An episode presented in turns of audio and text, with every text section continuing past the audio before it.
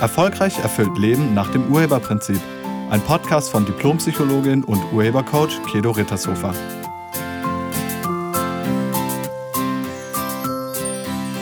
Hallo, herzlich willkommen und schön, dass du da bist. In diesem Podcast geht es um Schüchternheit. Bist du manchmal schüchtern? Kennst du die Momente, in denen du nicht genau weißt, wie du dich verhalten sollst oder was genau du sagen sollst? Und dann sagst du lieber nichts oder ähm, machst auch nichts, sondern guckst lieber runter. Kennst du das? Oder wirst du im Beisein von anderen nervös? Wirst du rot, wenn du öffentlich was sagen sollst? Dann kann es sein, dass auch du schüchtern bist. Menschen gelten als schüchtern, wenn sie sich scheu, zurückhaltend, ängstlich oder sogar gehemmt verhalten. Schüchternheit äußert sich in ganz unterschiedlichen Symptomen, wie zum Beispiel Erröten oder ein starken Herzrasen, starkes Herzrasen, Herzklopfen, Schweißausbrüche, sich nicht zu trauen oder ständige Selbstbeobachtung oder halt auch die Befürchtung, sich zu blamieren oder lächerlich zu machen oder sogar völlig zu versagen. Und nochmal, Schüchternheit kann sich ganz unterschiedlich äußern. Man traut sich vielleicht nicht einmal im Freundeskreis seine eigene Meinung zu sagen. Oder im beruflichen Umfeld, in Meetings, hältst du dich lieber zurück, als dass du mal deinen Standpunkt sagst. Also jeder Moment im Rampenlicht wird zur Qual, wenn man schüchtern ist.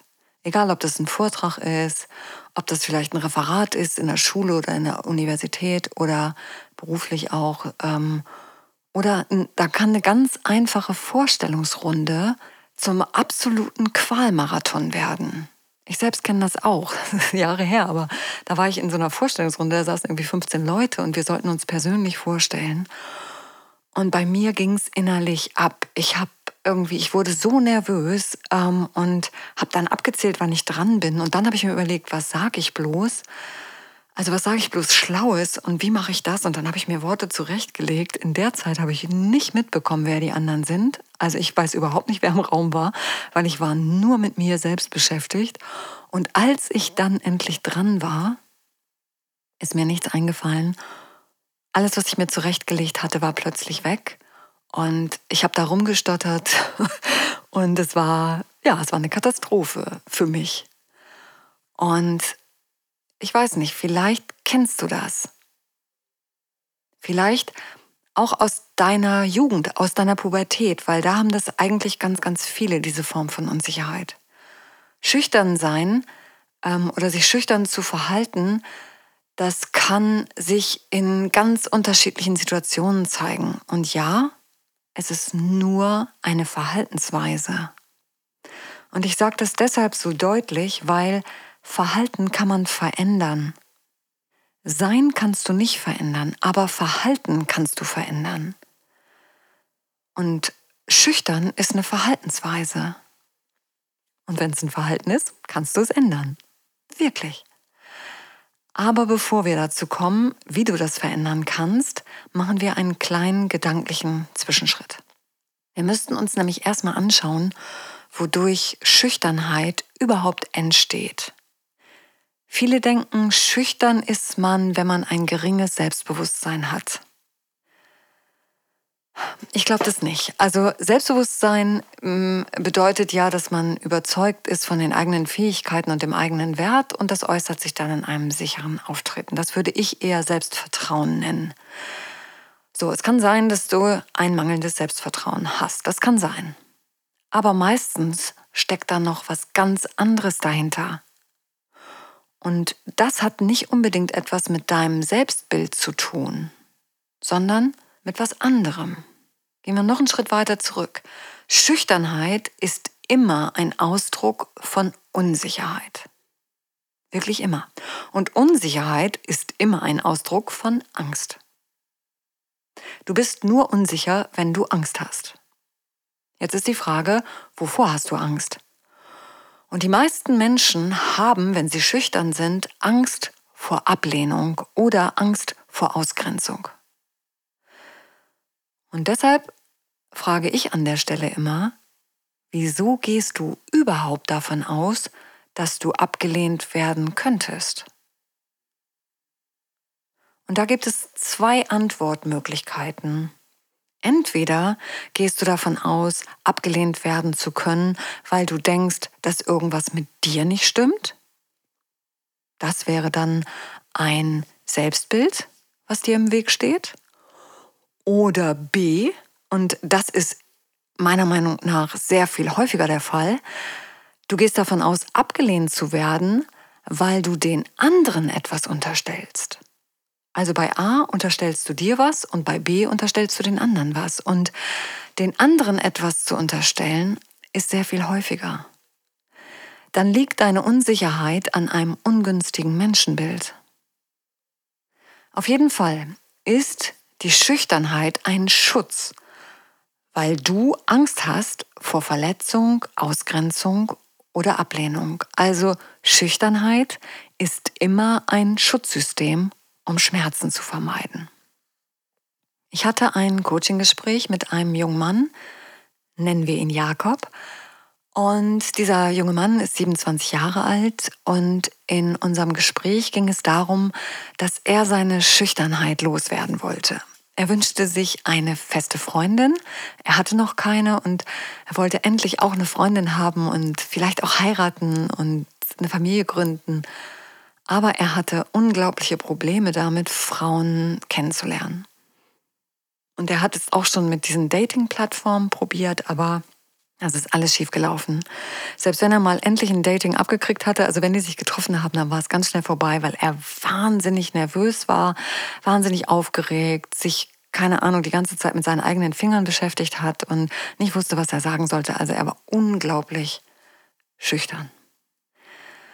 Und sein Wunsch war es, sich wieder unbefangen auf jemand anderen zubewegen zu können. Er wollte einfach unbefangen mit Frauen umgehen können.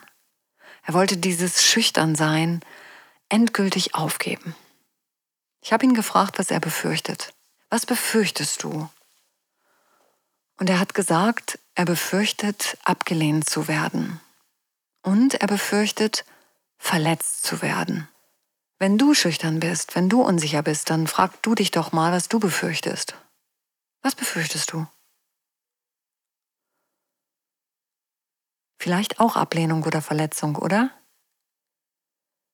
Die zweite Frage ist dann, wieso befürchtest du das? Hast du das schon mal erlebt? Bist du schon mal abgelehnt worden? Bist du schon mal verletzt worden? Jakob fiel auf meine Frage sofort ein Erlebnis ein, wo er diese Ablehnung als Verletzung erfahren hat. Das war ein Ereignis, mit dem er damals überhaupt nicht gerechnet hat. Und für ihn war das, wie gesagt, sehr verletzend, sehr schmerzhaft. Er war zwölf Jahre alt und in seiner Erinnerung war es so, dass sein allerbester Freund von heute auf morgen plötzlich nichts mehr mit ihm zu tun haben wollte. Jakob konnte sich das überhaupt nicht erklären. Er wusste nicht, warum sein bester Freund auf einmal so abweisend und so verletzend mit ihm umgegangen ist. Die beiden hatten danach nie wieder Kontakt. Es war komplett zu Ende. Und dieses Erlebnis, was über 15 Jahre zurücklag, wirkte bis heute. Diese Verletzung war in seinem Bewusstsein immer noch präsent. Damals hat Jakob sich geschworen, dass ihm das nie wieder passieren soll. Er hat sich geschworen, dass er nie wieder jemanden so nah an sich heranlässt, dass der oder die ihm so wehtun kann. Der Verstand überlegt sich dann eine Strategie, um das zukünftig zu vermeiden. Nicht wissend, dass die Schlussfolgerung auf einem Irrtum beruht. Jakobs Strategie war, ab sofort vorsichtig im Umgang mit Menschen zu sein. Sich lieber zurückhalten, bevor man was falsch macht. Erstmal abwarten und beobachten, sich am besten nicht zu zeigen und erst dann ganz, ganz langsam andere an sich ranzulassen. Jakob hatte aus dieser Situation geschlussfolgert, dass Menschen gefährlich sind. Die sind gefährlich, weil die mich verletzen können. Das war seine Schlussfolgerung. Und er hat gedacht, wenn er jemanden nah an sich ranlässt, dann wird er unweigerlich verletzt. Und rein logisch musste er dann dafür sorgen, dass niemand mehr an ihn rankommen darf. Und genau das hat er seitdem gemacht. Beruflich ist ähm, Jakob zugänglich. Er arbeitet also mit vielen Menschen zusammen. Aber wirklich nah ist ihm da auch niemand. Er ist professionell, er weiß, was er kann, er hat ein hohes Selbstvertrauen in sein Können übrigens. Aber auch hier zeigt sich sein negatives Menschenbild. Er spielt auch hier den anderen etwas vor. Er verstellt sich. Er zeigt sich nicht wirklich. Er gibt die ganze Zeit den Sunnyboy, den Witzemacher, den Typen, der immer gut drauf ist. Und er bleibt in jedem Kontakt zaghaft und oberflächlich. Wenn man schüchtern ist, dann beobachtet man sich häufig auch selbst. Also in der Psychologie nennt man das Self-Monitoring. Ich persönlich nenne das gerne den hilflosen Versuch, bloß keine Angriffsfläche zu bieten.